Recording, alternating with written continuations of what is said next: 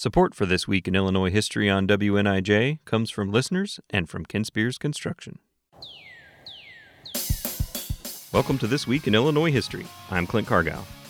In late January to early February 1938, a cold winter with very little snowfall created thicker than usual ice on the region's rivers, causing some of the worst flooding in northern Illinois history.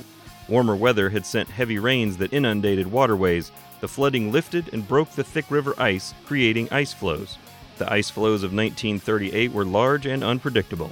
They barreled through bridges and broke over riverbanks, consuming trees, roads, and power lines.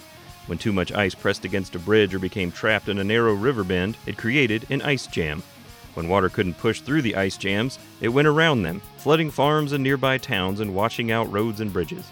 Ice jams and flooding were particularly dangerous along the Rock River, endangering communities from Rockford to Rock Island. Thousands evacuated in near-zero temperatures. Many communities resorted to a tried-and-true method of ice removal, dynamite. Dynamite had been used to clear clogged rivers for decades, but it was dangerous business. Several tons were required and had to be carried, lowered, or thrown onto the ice.